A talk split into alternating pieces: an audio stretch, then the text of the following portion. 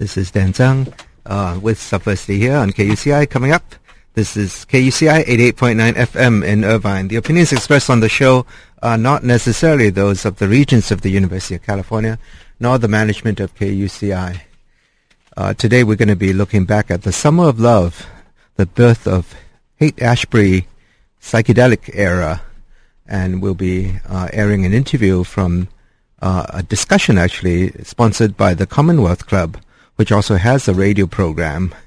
Uh, and courtesy of this Commonwealth Club, which is in San Francisco, Commonwealth Club of California, we're going to be uh, airing this program called The Summer of Love at 40, which first aired last August. And on the program will be Paul Krassner, the founder of Realist Magazine, Wavy Gravy, an activist and clown, uh, Scoop Nisker, who's an author and radio commentator and former DJ with KSAN, and also the founder of the Haight-Ashbury Free Clinic, David Smith. Um, and moderating the discussion will be Peter Finch, who's a co-host of K-Fog Morning Show up north. And uh, today we also remember the contribution of George Skip Gay, a doctor who volunteered his time at the free clinic in Haight-Ashbury. So let's go to this discussion, this fascinating historical discussion of the birth of the psychedelic movement um, and the Summer of Love in San Francisco at Haight-Ashbury. To the weekly broadcast of the Commonwealth Club of California radio program. The Commonwealth Club is a nonpartisan public forum dedicated to airing diverse views on important topics of national interest. Today's program is made possible through the generous support of Adobe Systems Incorporated. Now we join today's program of the Commonwealth Club. Good evening and Guilty. welcome to tonight's meeting of the Commonwealth Club of California. I'm Peter Finch. KFOG Radio News Director here in San Francisco. It is my pleasure to introduce our distinguished speakers for our program celebrating the Summer of Love at 40, The Roots of a Counterculture. First up, Dr. David E. Smith, Executive Medical Director of the Prometa Center for Addiction and founder of the Haight-Ashbury Free Medical Clinic. We also have with us this evening Wes Scoop Nisker, author, radio commentator, and former news director of the, well, the Jive 95, KSAN Radio back in the day. Also on our panel this evening, Paul Krassner, writer and founder The Realist Magazine. Last but not least, and we'll have to check the Commonwealth Ar- archives to see if he's the first panel to be resplendent in tie-dye, head to toe, activist, clown, and former frozen dessert, Wavy Gravy. In the summer of 1967, kids from all over the country converged on San Francisco and laid the foundation for a socio-political legacy 40 years later, decisions made during the Summer of Love continue to have an impact on our lives. Music, drugs, and politics was the theme, and it all converged on the corner of Haight-Ashbury right here in San Francisco, California.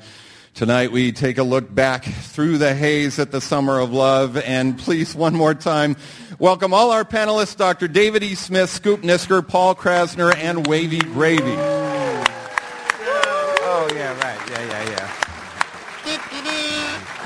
And I, I want to begin by having each of you um, tell us what you were doing in the summer of 67. I'm presuming that you were all here. I'm not sure, though. I know that um, Scoop Nisker has written that he came to San Francisco to be a bohemian, got here late, and was assigned to the hippies. So... Um, Scoop, maybe on that note, maybe I'll begin with you. Uh, where did the summer? I, I, know you attended the Monterey Pop, Pop, Festival. I know that much. That was that was my uh, introduction to San Francisco, California. hippies. I mean, not not actually hippies. I was living in Minneapolis and and hanging out with a small group of uh, people who were smoking pot and being politically active and uh, and you know generally make uh, raising some uh, trouble. And uh, a friend of mine ran a magazine called Twin Beat. A rock and roll magazine. He got invited to cover the Monterey Pop Festival, and he said, "You want to go?" And so we all piled, piled into a old Buick and headed um, for Monterey. And uh, we got here, and it was like heaven. Like we had, like we had finally found our, our people, our home. It's like the promised land. And I remember going to the Monterey Pop Festival, and there was a uh, maybe a 20 foot high Buddha at the entrance, and people were handing out uh, corsages, or, uh, orchids to everyone who came. They, they had shipped all these orchids in from Hawaii. And, and then after the pop festival, I went to the Haight-Ashbury and uh, never looked back. Now, um, out of the corner of my eye, when I mentioned, I presume you were all here for Summer of Love. Wavy Gravy, I, I may have seen you shake your head. No, were, were you still Hugh at the time, or were you Wavy by I was then? Hugh. I did not become Wavy Gravy until the fall of '69. Uh, I got that name from B.B. King at the Texas Pop Festival. He says, "You Wavy Gravy?" Said, yes, sir. And he leaned me up against his amplifier and took out Lucille, and from out of the other side came Johnny Winter, and they played till sunrise, and it was everybody's reward for putting on their pants. Paul Krassner, summer of 67. Um, and I guess this question is both physical and metaphysical for all of you. Where, where were you at that time? oh, I was at the expo in Montreal, uh, had been invited to speak at the youth uh, pavilion, and I was being interviewed by the CBC. And a friend had given me a capsule of LSD, uh, which had been distributed by the mafia, so he wanted me to test it. And um, so I took it right before the interview on CBC, and uh, this was in the middle of the Vietnam War, and so I uh, said in the middle of the interview that I'd like to um, burn my draft card now.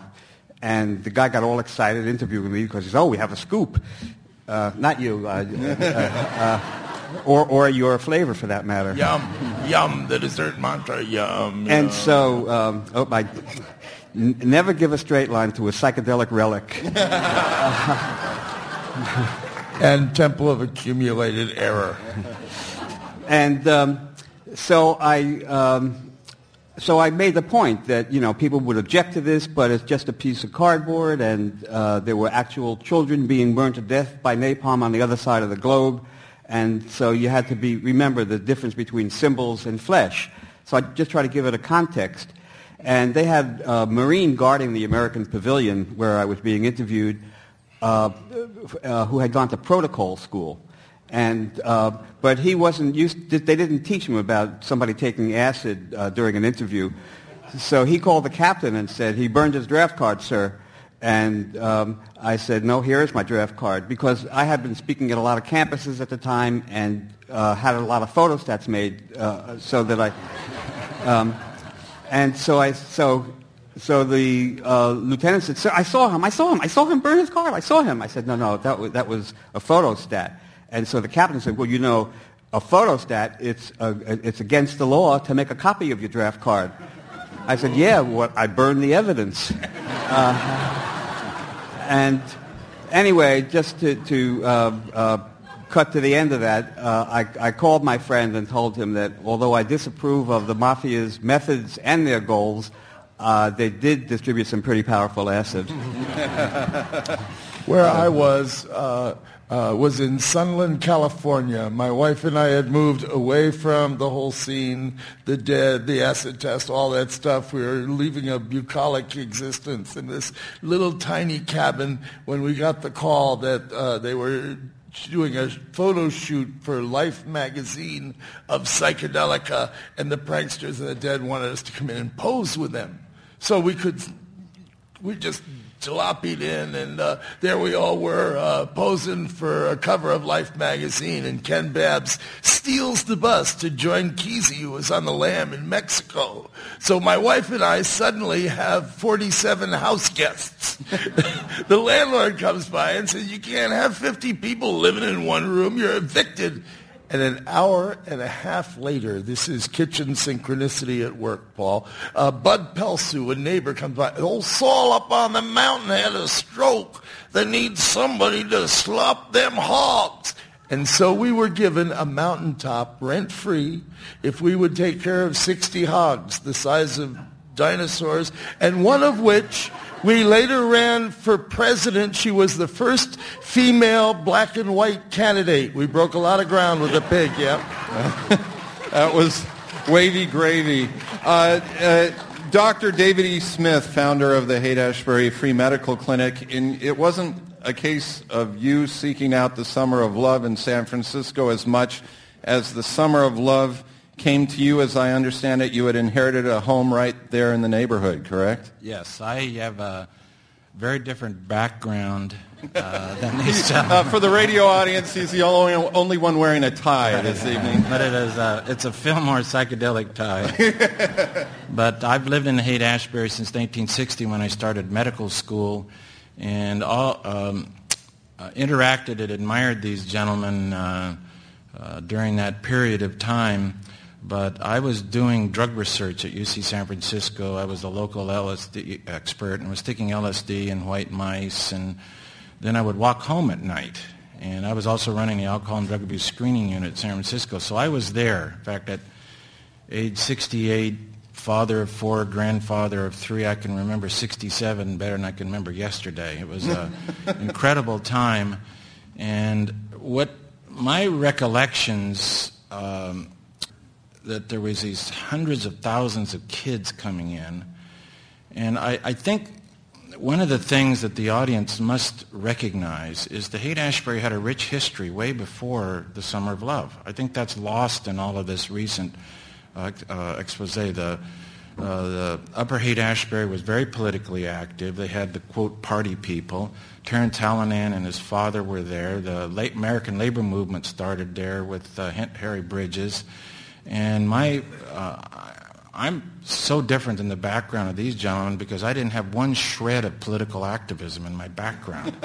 I was a physician, scientist, aimed for academic medicine, but I got my education in the Haight-Ashbury because I would come home and there was Terence Hallinan uh, from San Francisco State talking about uh, Mississippi Freedom registered for voting. Well, uh, you know, with uh, Paul and and Scoop and Wavy, they knew all about that. I didn't. Uh, my grandparents were farm workers uh, from Oklahoma. It's the farthest thing in my mind was political activism. But I learned about segregated health care. That's where I got the idea that coining the term health care is a right, not a privilege, which uh, I coined the starting of the Haight-Ashbury Free Clinics. So it was, an, it, was an, it, was an, it was an incredibly rich and fertile time, but I remember coming home, and, probably Wavy was there. Because um, when, when you talk with Wavy, he talks, you listen. And uh, so, uh, but it was like, like this human being, and everybody was tripping, and there was Timothy Leary and Allen Ginsberg, and then there was uh, everybody's passing the electric acid Kool-Aid test. He put LSD in Kool-Aid, and remember, I was the one that said this is a very powerful drug and you got to be careful. Well, everybody's putting it in the Kool-Aid and there was a guy in the back having a death rebirth experience. And I'm going, I went, something's going on here, you know. Uh, it was a totally mind-blowing experience. And I think the, the cultural history, uh, how it's impacted on the mainstream of society has been lost. The first light show I ever saw was a simulated LSD experience by Dick Ham, the, just outside the Haight-Ashbury. Bill Ham, yeah. Uh, I remember walking down there, and uh, there's some old timers that remember that. That was before all of this mainstream things, and it just it was incredible. And uh, that simulated the light shows with Bill Graham, who's the one that did all the benefits for us. And um, I went to the city and said, all these hippies are coming. They don't have health care.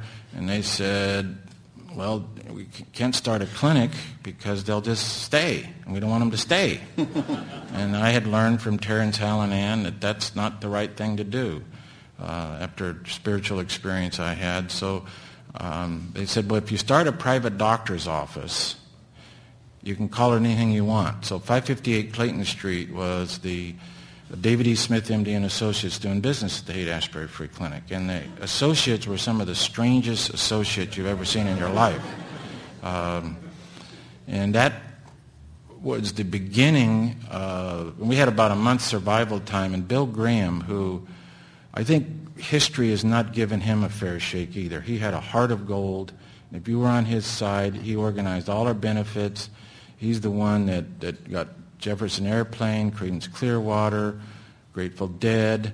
He's the one that basically did the benefits. George Harrison, Ravi Shankar. He's the one that did the benefits to keep and Chet Helms, please. And Chet Helms is great too. Yeah, yeah. yeah. Well, Avalon and and the, those things, the that was the beginning of the free clinic movement that's now spread nationwide, over 2,000 free clinics nationwide. That was the beginnings of the field of addiction medicine. And I, I just want to make sure that the social action out of the Haight doesn't get lost uh, when we're talking about the, uh, you know, the, uh, the, the, cultural aspects. Some incredible things uh, went on there. Very good. You're listening to the Commonwealth Club of California radio program. We're talking tonight with Dr. David E. Smith, Scoop Nisker, Paul Krassner, and Wavy Gravy celebrating the Summer of Love at 40, the roots of a counterculture. And I can see already we're going to have trouble cramming all these great stories into one hour. It's almost like we should make this like Woodstock and stretch it out for three days, and rain can fall from the ceiling. Keep off we can bring towers. in mud. Oh, Wavy, you might know. Keep off the towers. Yeah, there you go. Right. And be sure not to ingest the brown antacid. Will Billy meet Emily at the information? I, um, you know, we live at a time these days when parents and their kids are, are likely to go catch a Rolling Stones concert together, you know? Uh, 67, it was a very different time, and for, you were all, you know, by the time 67 rolled around, you were all adults. But for those of you um, whose parents were still around at that time, what did they make of, of you and, and, and what was happening and how did they handle it? Uh, whoever wants to address that can. Well, I remember I used to go uh, to, uh, was it uh, Studio City, where my wife was uh, shooting Star Trek, and I'd be standing there in a suit, believe it or not, uh, usually reserved for Halloween. And uh, I had a, a picture of a napalm child and a body count, and people would spit on me. They would just spit on me, and I'd go home and scrape the spit off and go back the next day and, and do it again. And I remember that. And I remember uh, uh, toward the end of things when it was cranking down, when we were, I was in uh, Washington D.C. to MC the impeachment of uh, uh, Richard Nixon, and there were uh, Cub Scouts doing "Let's Sink Dick," and I was going to assassinate Nixon actually with a Bic pen. They had an ad on TV where they would take a Bic pen and shoot it through a board and write with it. And I'd say, "Eat Bic, Dick. It's mightier than the sword." But Ram Dass talked me out of it. You must love Nixon. And so this was a challenge. And I got this uh, Nixon mask, this light up uh, uh, dick head. That, that, and I would smear uh, Tiger Balm on Nixon's third, it's like hippie Vicks on Nixon's third eye, and I, oh, Dick, Dick, Dick. And I started to laugh at Nixon, and it made it possible for me to uh, press on because laughter is like the valve on the pressure cooker of life. And either you laugh at this stuff or you're going to end up with your brains or your beans on the ceiling. So there. Yeah. Well, and the follow-up, I guess, getting back to the question, what, were your parents? What? so, Scoop, Scoop, I'll ask you. Your folks were they still back in Nebraska at the time? They were, and uh, no matter what I was doing, uh, uh all they would talk about was my hair. You know, of course. it would, I once told my mother, you know, Mom, I, I, I do smoke marijuana, and she didn't even she she didn't respond at all. She just said when are you going to get a haircut? When are you going to get your hair? You look so strange with that. I had a Jewfro, we called them, you know, and I could still have one if I if I wanted. and Paul, did Uh, well, I, I tried to be honest with my parents, and I told them I had just taken LSD for the first time, and she was very concerned. She said that it, that it, uh, it could lead to marijuana, uh, and, uh, and and she was right.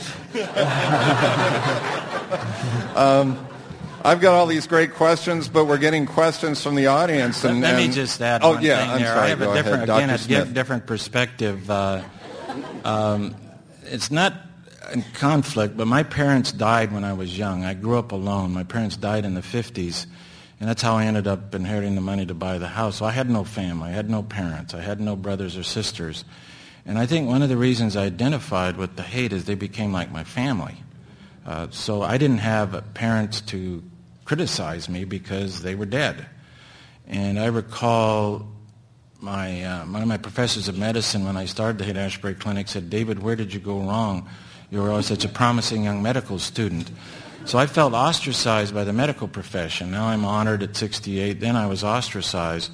And these gentlemen, I remember Scoop Nisker at KSAN. They would have a, I don't know if you remember this, Scoop. You'd have the musicians down there, and they'd play the concerts, and they had benefits for us. I forget, you know, Yeah. old timers. I can't remember the guy's name, but he would, uh, he would go over the air, and we, um, the musicians were like there wasn't this separation like there is now. In other words, they felt we all felt part of this movement, and I felt part of it, and it's probably why I was so crushed when things started to go wrong because this became my family, and these gentlemen accepted me, accepted all the people like me, and uh, I had a role there. If you, you saw the Pulp Fiction, the Harvey Keitel film, I was the cleaner.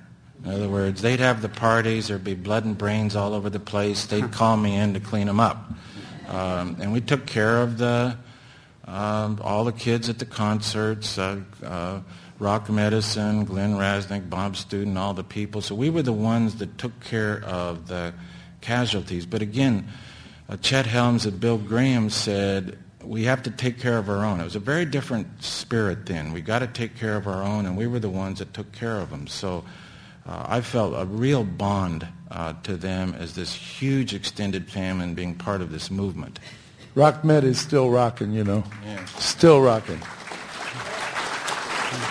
Well, and, and also, Dr. Smith, you know, it- it- there were a lot, a lot of, you know, there was a lot of tragedy there in term, be it, you know, related to drugs or whatever. But also in a moment of levity, back in the green room, the story about uh, the different names. Could you share that with us?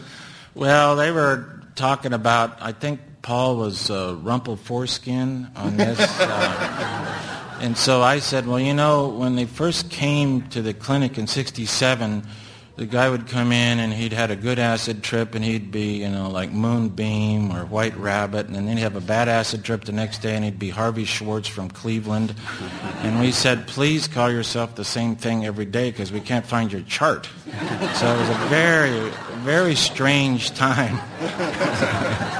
Everybody changed their name every day. And But you know, I think I saw some of your mice dancing at the Fillmore. And they were smiling. Dr. Smith has, uh, has mentioned Bill Graham, the late concert promoter, and, and actually we had an, audi- an audience question for you, Scoop. Do you have any favorite Bill Graham stories? I used to be mistaken for Bill Graham. Uh, really, I'd walk down the street and people would say, "Hey, can I get some tickets to the Dead concert?" You know. Um, do I have? Um, no, I always I always had a really good relationship with him. I, I liked him a lot. Um, you know, I saw him in in difficult situations with a lot of people, and you know, he he would blow off sometimes, but uh, I had a good I had a good connection with him. Okay, Wavy? Yeah, Bill only yelled at me once. It was at the uh, US Festival. We were calling it the Dust Festival. And uh, um, I was uh, looking at uh, getting the trash picked up. It was starting to get dark, and I uh, discussed it with Bill. And uh, uh, Jackson Browne had finished his set, and I had hog farmers grab uh, garbage bags and start cleaning up. And I'm feeling really smug because we picked up the trash, and I'm coming off the ramp, and Bill says, "Who told you to do that? He was going to do an encore." I said, "Bill." You told me that. And Killer looks at me and said, don't ever mess with the show. and I was petrified. The next day I saw him. I said, Bill, you still mad at me? He says, my rage is only for the moment, my friend. yes. Well, and it's funny because, you know, we're commemorating the 40th anniversary of the Summer of Love here. On the 20th anniversary, I was interviewing Bill Graham, and I, I brought up the anniversary, and he, he really uh, dismissed it. Oh, that was, you know, a media thing, you know, that sort of thing. Uh, and I suspect he'd be saying the same thing now. Uh, in your mind, you know, the Summer of Love, it, it was... A, uh, you, we've read stories that by then the magic had already kind of left the Haight, but uh, would any of you care to comment on that? Wavy. I, would like to say that I, I bopped down. I had uh, some kind of a speaking engagement and was uh, walking down the Haight, and I saw the Digger Free Store, and inside is a, a little swing in the window, and this uh, beautiful African American girl, maybe five, six years, was swinging back and forth in sunbeams. And I went inside, and I'm just watching her swinging back and forth, and this whisper voice comes in my ear, says, "You want to help?" And next thing I knew, I'd been folding clothes for five hours. And uh, Want to Help came out of a guy named Emmett Grogan, who started the Diggers. And whenever I try to get something going for Seva or anything, I try and evoke uh. Want to help? And sometimes it really works. It, Emmett comes down and woo. Yeah. You, you just mentioned Seva, uh, and that was a question from the audience. And here's your chance to plug your foundation. Uh, how is that related to the uh, you know the summer of love and the whole vibe there? And tell us a little bit about well, the Seva certainly, Foundation. Uh, I rely on the same musicians. The Grateful Dead has been our house band pretty much for 30 years in one form or another. And the Airplane and Jackson and Crosby, Stills and, and Nash and all those kind of folks. We're working on curable and preventable uh, blindness in third world countries. We've done over 2 million sight-saving operations. And we also work uh, bringing potable water into uh, Central America and Chiapas. And uh, in Native American, uh, uh, we're taking on diabetes on the American Indian Reservation with garden projects, talking circles of elders, and bringing back the buffalo. And they've actually named a stud buffalo after me, Wavy Gravy. Oh, yes, and not just ice cream and a pretty face. You're listening to the Commonwealth Club of California radio program. Our guest tonight, Dr. David E. Smith, Scoop Nisker, Paul Krassner, and Wavy Gravy celebrating the Summer of Love at 40, the roots of a counterculture. And here's a good question from the audience. I'm paraphrasing it actually, but um, is Burning Man the love child of the Summer of Love?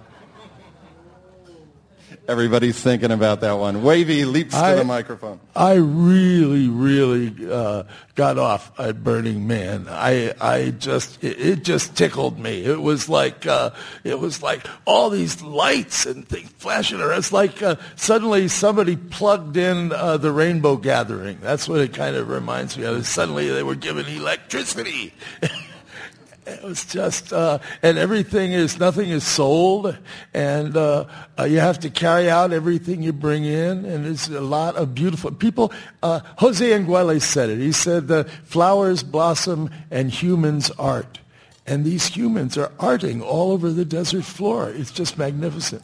Scoop Nisker, I think you were going to Yeah, add I, something. I was going to just say that I think it's an extension of, of the Summer of Love and that feeling of community that people really yearn for, uh, both community and celebration. And I think that's a lot of what the Summer of Love was about, uh, just as a moment of a, of a movement of, of people. Uh, the first Human Be-In was held in 1967. Um, and it was a celebration of just being, uh, which was so uh, unusual, you know, in in uh, in America, where everything is about doing and what you can accomplish and how much you can, uh, you know, make. Um, and here was a whole group of people, the children really of affluence, saying, "We're just going to celebrate existence. We we want to uh, we want a different consciousness, you know." And it, that that experiment continues, I think, to this day. Well, again, I have a different perspective. This is Dr. Uh, Smith. I don't get Burning Man. Uh, and I guess one of the things that troubles me, I get Wavy Gravy, I get the Hog Farm. I so much admire what he's doing in third world countries. But what I've seen is a split between culture and social action. Uh, for example, uh, one of the things our, our Smith Family Foundation supports is a free clinic in Commonwealth, uh, Common Ground Free Clinic in New Orleans, helping with the poor and hurricane-ravaged area. And a lot of the volunteers come from um, uh, San Francisco, imbued with the Spirit. In fact, one of the things that was most moving to me was a woman down there working, and she says, well, my mother used to volunteer at the Haight-Ashbury Free Clinics, and that's how I got this Spirit. So they like music, but music is not what drives them. And then Burning Man, to me, I mean, is kind of like a party, you know. And that's not the way it was in the Summer of Love. It was, uh, it was the not that cult- there's anything wrong with parties. No, no. no but I, all, all I'm Paul saying Krassner. is that the music transformed your life. It was the driving force for attitudinal change of people like me that then translate that into social action. And now it's the music's over here with agents and big money, and the social action's over there. So I, um, I view Wavy Gravy and the Hog Farm and what he's doing as, as separate from Burning Man as night and day. And I'd like to see more Wavy Gravy and less of, uh, Burning Man. Mm-hmm. Huh. Wait, uh, Wavy, you wanted to add something there? But I'm, I'm just saying that there's, there's all this other stuff going on. The Concert for the Earth was fantastic. All these uh, uh, cities all over the planet kicking it uh, and try, the, the album to uh, save Darfur, that, uh, the stuff that Bono is doing. I'm just, I, and the stuff that's coming out of Al Gore and that whole revolution. I'm feeling that this is the time now. It's happening again, and it's happening now. And uh, now it's all there is. You're listening to a broadcast from the Commonwealth Club of California. Um, become a member of the Commonwealth Club and support the club and its radio broadcast by visiting www.commonwealthclub.org or calling toll-free 1-800-933-7548. That's 1-800-933-7548 or commonwealthclub.org. Look, looking at our audience tonight, I, I, I would uh, assume that for many tonight's program is a trip down memory lane. For others, it's a history lesson. And, and for the latter, um, we have a question from the audience uh, about the, the military angle, the military connection. They write the uh, San Francisco Bay Area was a huge staging area. Uh, for the Vietnam War, young men were being sent uh, there from all over the country and needed to party. Hippie icons like Jerry Garcia Hendrix were veterans. I think Country Joe was as well. Um, obviously, we've got a, a, war going on right now, uh, this action in Iraq. And I don't know if any of you would like to relate to what was happening with Vietnam and how that related to the Summer of Love during the summer of 67. Anybody want to field well, that? Again, I have one comment there. Uh, Dr. Smith. That the anti-war movement was everything. Uh, here is a total non-social action guy from UC Med Center marching in an anti-war protest. Probably Wavy was leading it and I was in the back, but that was so out of character for me. But you're talking about the protest against the war. One of the un, uh, unknown parts of the Haight-Ashbury was the Vietnam war, vets against the war came back and settled there. Country Joe McDonald was the musician. Uh, Glenn Rasnick, who became head of rock medicine, was a Vietnam vet. Jack McCluskey was a, uh, a medic.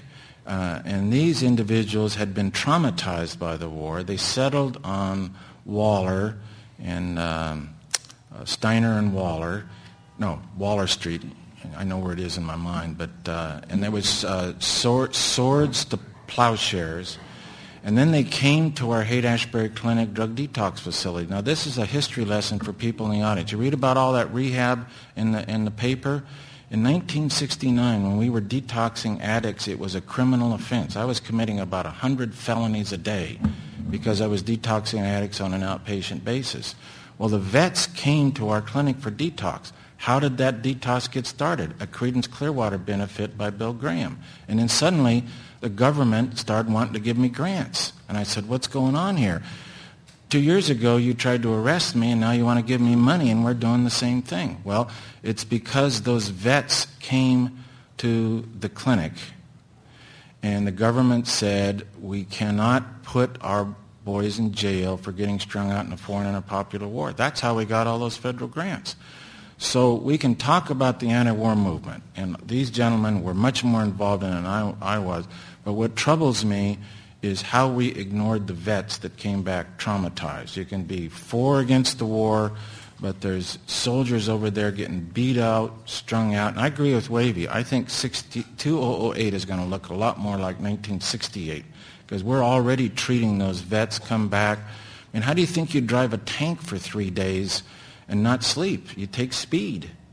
And the speed's been given them by the military over there so they can be better soldiers. But they come out here and they they're, they're traumatized, brain damage, getting loaded, and I don't hear any discussion about that. In fact, I hope uh, the equivalent of Vietnam vets against the war gets started. I know that, that uh, Glenn Rasnick, uh, when the vets come back, he goes out and greets them. So I'd like to see some, some of that, some, some, I'm for the war, I'm against the war, I happen to be against the war, but our troops are getting beat up and massacred there, and the VA is doing nothing for them. Paul, yeah.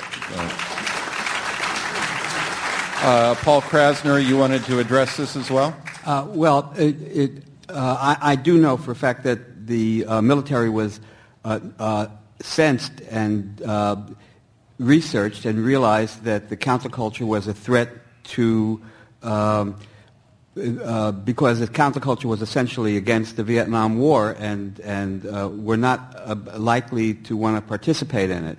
Uh, but I want to go beyond that because the, uh, it wasn't just the war. The counterculture was a threat to the American economy.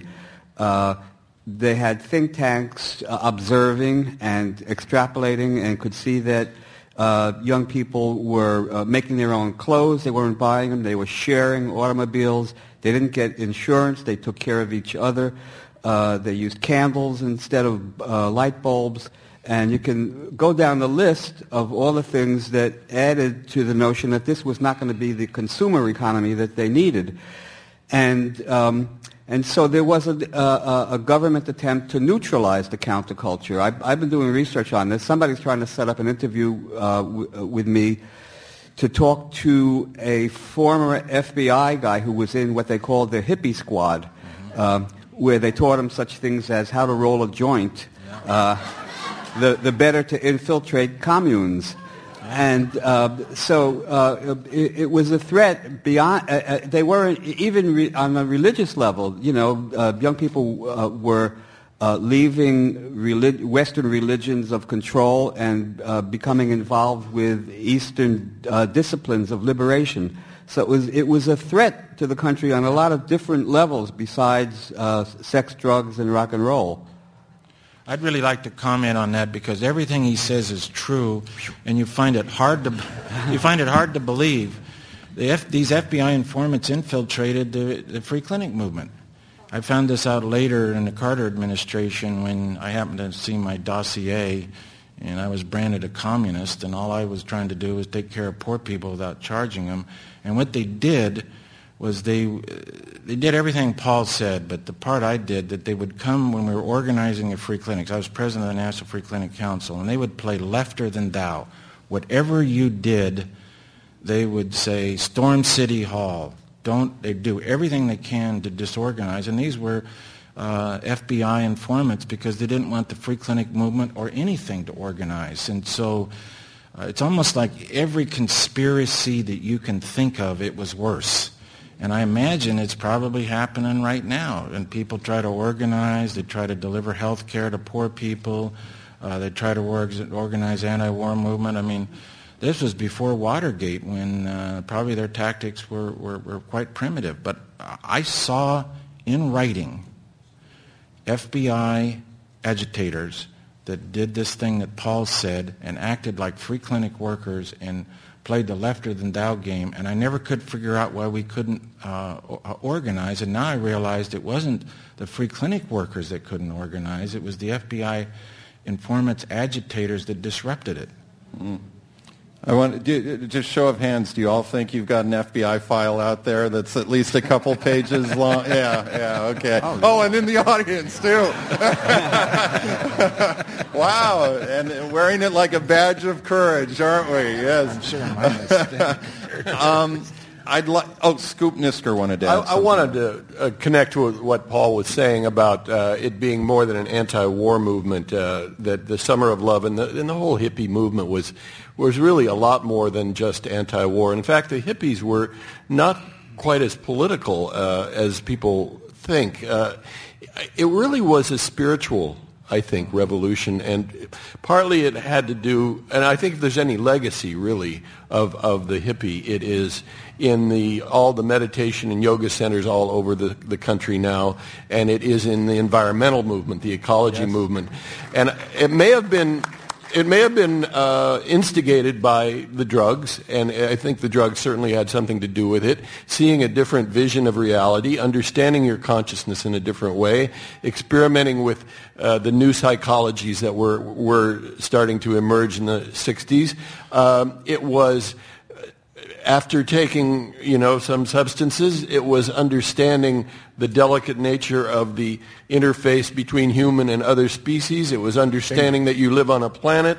Eh, all of those things got there, were seeded. All those understandings were seeded in that time. And it's not, it wasn't just a, you know, drugs and rock and roll and, and, and music and anti-war, that there, there really was a, a core sea change in, in the way people regarded their consciousness and, and uh, reality. Well, and let me let me use that as a lead into the next question. And, and Scoop, you probably gave half of your answer just then. Uh, but I'd like to go down the panel here and have each of you um, address this question. What is the best thing to have come out of the summer of love? And what is the worst thing to have come out of the summer of love. And uh, wasn't that a YouTube question? yeah. Today's USA Today poll. Uh, yeah, uh, I guess uh, wavy gravy. We'll start with you. Well, the, the Sharon and Karen part is the best thing.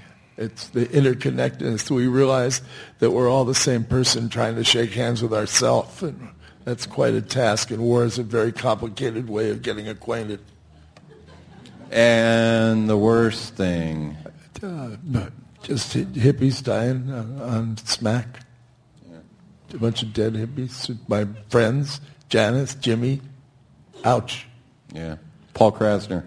Uh, I think the best thing was the sense of community, because a lot of people who were the only freak on their block suddenly came to Mecca here and, and realized that it was, it was like coming to a Martian convention and um, and and um, and I, I, guess the worst thing was the exploitation of that sense of community uh, by people who wanted to take advantage of uh, a whole community that was filled with trust. And uh, and when you find trust, if if you if you have an agenda, you try and, and take advantage of that trust. So that, that, was the worst thing, I think. Scoop Nisker. Well, I, I just said uh, that I thought you know, environmentalism, eh, the, the ecology uh, movement really was the best thing that came out of, out of that time, I think. Uh, uh, the worst thing, I think, is a sense of idealism uh, that we fostered, a, a kind of um, naive idealism that we really thought we were going to change the whole system around in a, you know, within a generation. We, we, it, there was a lack of patience and a lack of kind of understanding the long-term nature of, of real change. And I think that that kind of false optimism that, that we had, it lingers into a, a kind of a, a, it turned into a kind of uh, oh the, the hippies didn't know anything you know they were just these silly people running around saying give us the world and we want the world we want it now. You know, I mean, we actually chanted that, you know? Can you believe that? We had no exit strategy. That's true. That's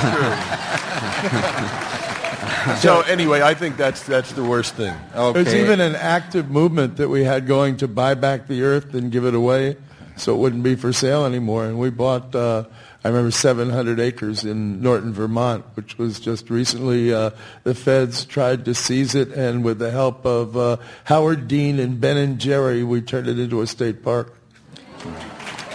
Um, and and Dr. Smith, uh, I mean, you know, you were there treating a Yeah, lot of folks, yeah. a lot of the casualties. But uh, in your mind, the best thing The in the best, I think, was the merger of music, culture, and social action.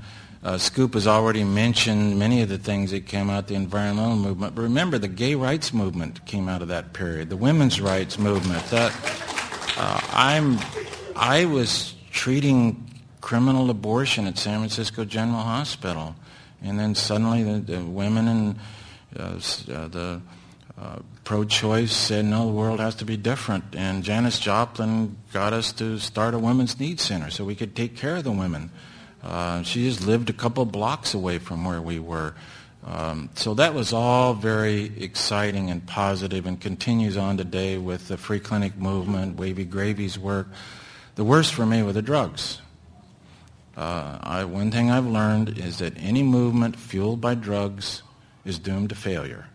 Doesn't mean I'm a Carrie Nation, uh, you know, drug conservative, but uh, I want to just quote Country Joe McDonald. He said, we got everything right but the drugs.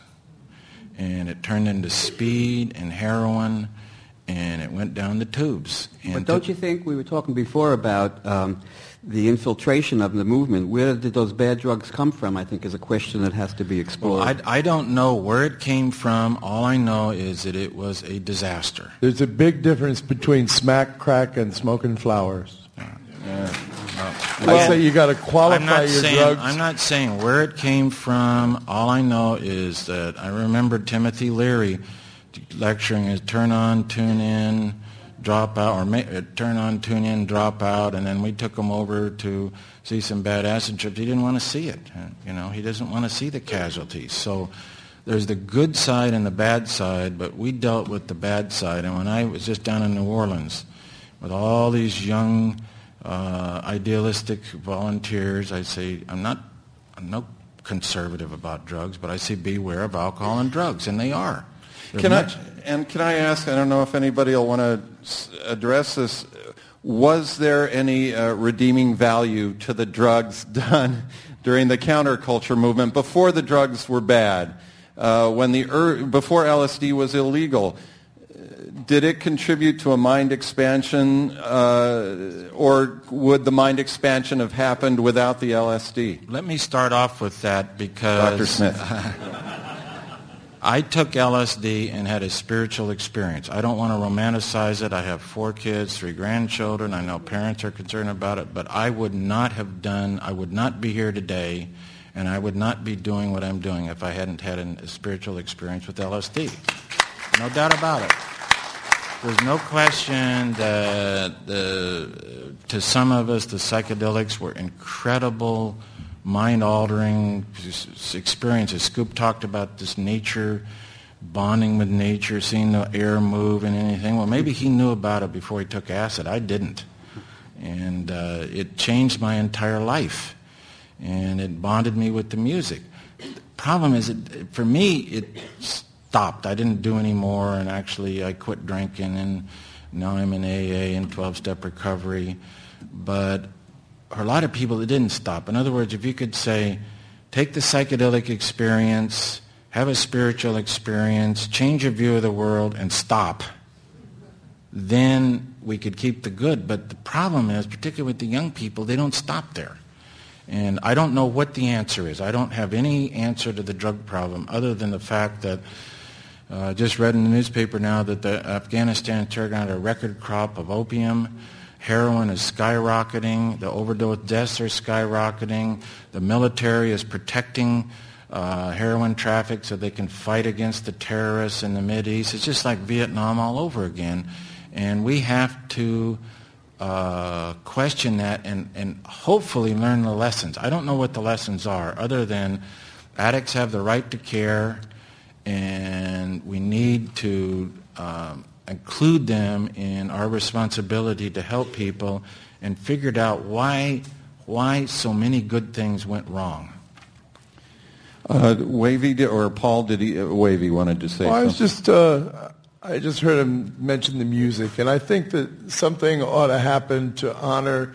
Uh, we made this Bill Graham Civic. Uh, there ought to be something for Chet Helms, at least a, a, a boulevard, something. And uh, uh, on our on our radio program on, on KFOG Radio last week, uh, Scoop Nisker proposed a tomb to the unknown hippie in, in Washington. Is that right? Not a tomb, a, a, a statue. Oh, okay. but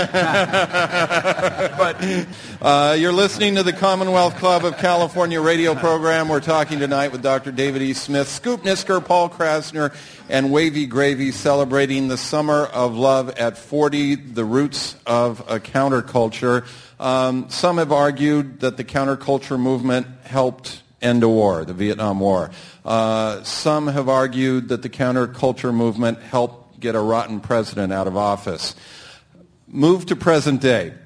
Uh, there have been some large anti-war demonstrations, but we haven't seen it to the same degree uh, that we saw in the 60s and 70s.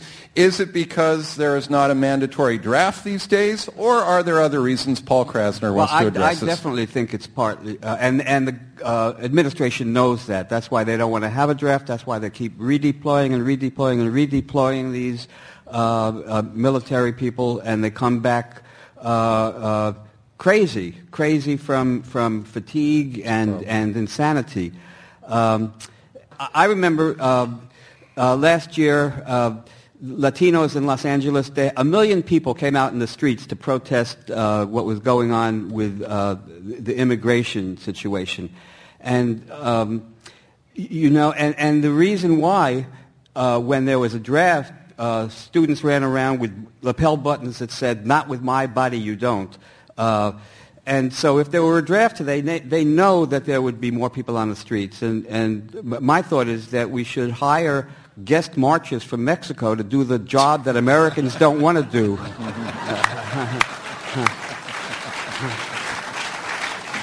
and uh, Wavy Gravy. No, I just remember how many tens of millions of people that we put on the streets all over this planet that were totally ignored by the administration. I mean, tens of millions. And the young people are really, really against this war and are now uh, beginning to show it electronically instead of with their bodies in the streets. And I think that's very exciting. Do any of you ever get back to Haight-Ashbury, stroll the streets? Uh, yeah, I know, Wavy. I saw you at a Ben and Jerry's. I sold benefit lids one on the corner, but they were be- lids to my ice cream flavor. Ah, okay. Anybody For else camp ever? scholarships? Yeah. I do every morning at 9 a.m. Yeah. I still have to walk my dogs, and I, I can walk to every place I've lived and worked in the last 47 years in the Haight-Ashbury. And if you want to join me, uh, just be at Frederick and Clayton, and I walked down to Ashbury, down by the Grateful Dead house, by Janis Joplin's house, past the clinic with my dogs. I was very thrilled that Tom Brokaw joined me on the my dog walk. and the thing that was very exciting is that he said, "Well, David, I interviewed you 40 years ago. You look a lot older now." And I said, "So do you, Tom. And we're all a lot older." And I, my uh, twin grandsons who are here tonight, Alex and Ash, and my daughter Sabri, and uh, my wife Millicent were with us. And we're in front of the Haight-Ashbury Clinic, and he, want, he has grandchildren, so he held one of my grandsons, and he threw up all over Tom's coat. so um, I have many memories, but they're not, it's not the past for me. The Haight-Ashbury is a very present reality.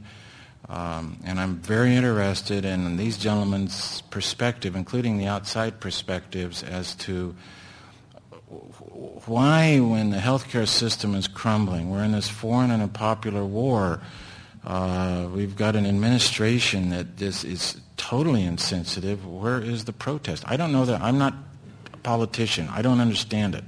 But where is the protest against going on? In 67, the same uh, dysfunctional elements were happening and there was large protests. Maybe it was what Wavy said. Maybe the protest is over the internet. I, think I Scoop think, Nisker wants to address yeah, that. I, I think that the, there was an economic factor uh, that we really were. Uh, it was a, a, generation that w- came into affluence. Uh, America had just become a superpower. We've certainly wasted our power, uh, you know, quickly. But we we had just come of age as a superpower, and the youth could, I mean, you could, uh, you know, live on very little, uh, get a job, earn a little money, take a year off. You could, I mean, we, we would go to India when I got involved in studying Buddhism and uh, go to India for a year, come back, work for six months, go back for another. I mean, we, we, were, we were the kings of the world. And uh, in terms of, you know, uh, wealth and, and, and uh, freedom. And I think now the crunch of uh, economic, uh, the economic priorities and the young people are getting careers and they want to get established and there's a lot of fear involved and, you know, there's not a, as much room to experiment and hang out for a while and explore your, your dreams and your consciousness. I think that has a lot to do with it. Let me ask, oh, go ahead. Yeah. I don't know if, if, any of you want to address this. But a lot of people, as they get older, they become more conservative. Uh, I don't see that with with this panel so much. Uh, why is that so? Why have you stuck to your '60s ideals? Let me just mention Dr. one Smith. thing. I don't see that. Um, for example, the agent of change for healthcare in the United States is not youth anymore; it's the elderly. I, I was just um, a couple years ago. I was awarded the Senior Worker of state of California. I stand before you as a senior worker of the year. And I said in my talk, uh, don't trust anybody under 60. because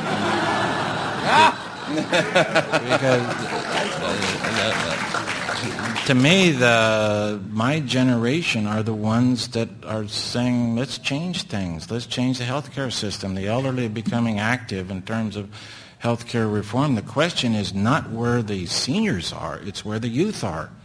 Um, and, and, and again, maybe I've romanticized that period, but what I have seen is the, the people that went through that period got a spirit. And they may be retired now, and they may be teachers now, and they may be software workers now, or uh, you know, a Silicon Valley worker, but they have that spirit, and they want to change things. and somehow or another, the youth haven't haven't gotten the spirit except in very limited areas, and I don't know why. And I, I'm, I'm going to, uh, sorry if anybody else wanted to address that, maybe afterwards with the audience you can. Unfortunately, we've reached a point in our program where there is time for one last question, and I've got this big, thick stack here of questions I didn't get to, so sorry to the audience members, but I'm sure you'll agree we've covered a lot here. Uh, the final question is this uh, for each of you. Um, a single favorite memory that sticks out uh, from the Summer of Love, 1967. Uh, wavy gravy. I know that's going back a ways, but do you have a, favorite memory? A, a, memory that just popped into my head is uh, um, I'm bouncing ahead a little bit to the uh, to the moratorium, and uh, Pete Seeger is on stage uh, singing "All We Are Saying Give Peace a Chance," and Mitch Miller jumps on the stage and says, "Give me a sea of V's," and everybody's swaying back and forth, and uh, Abbie Hoffman leans over and says, "They got Norman Luboff in the wings," and I says, "Abbie, we don't need to do this anymore. Middle America has taken over the peace movement." At that moment, somebody left a bunch of doves, and one of them pooped on my third eye. Abbie says, there's your answer.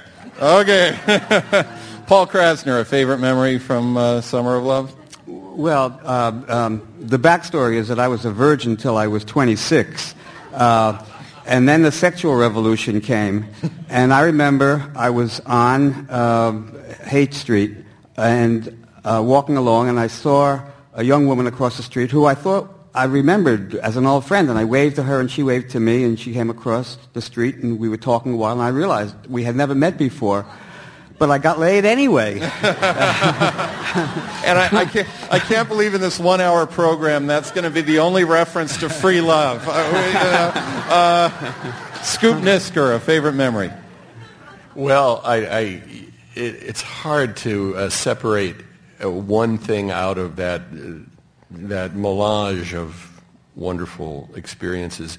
I think uh, listening to Ravi Shankar at, at Monterey Pop Festival when I was uh, on LSD and and swaying with a with a uh, you know a whole circle of people and just feeling like all the cultures are coming together all you know love is in the air it really we really are a, a, a uh, going to make a big change in the world it's really peace is really going to happen it's going to work you know that that feeling and I had it many different times I think through that year was just you know sweet okay. And the last word will come from uh, Dr. David My favorite Smith. memory is June 7th, 1967.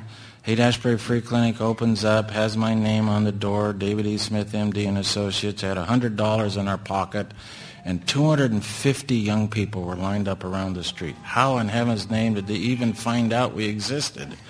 24-7, and I felt now my life has meaning. And that is an incredible memory. Joan Baez was singing in the waiting room. Music was all over. And I thought this was the most incredible time of my life. What a great way to end this show. Our thanks to Dr. David E. Smith, Scoop Nisker, Paul Krassner, and Wavy Gravy as we celebrate the Summer of Love at 40 and the roots of the counterculture. We also thank our audiences here and on the radio. I'm Peter Finch, and now this meeting of the Commonwealth Club of California celebrating more than a century of enlightened discussion is adjourned. This is KUCI, Subversity Show. We just aired a program from the Commonwealth Club of California looking back at the origins of the free love movement, the psychedelic movement, and the origins of the counterculture. This is Dan Tsang signing off for Subversity here on KUCI 88.9 FM in Irvine.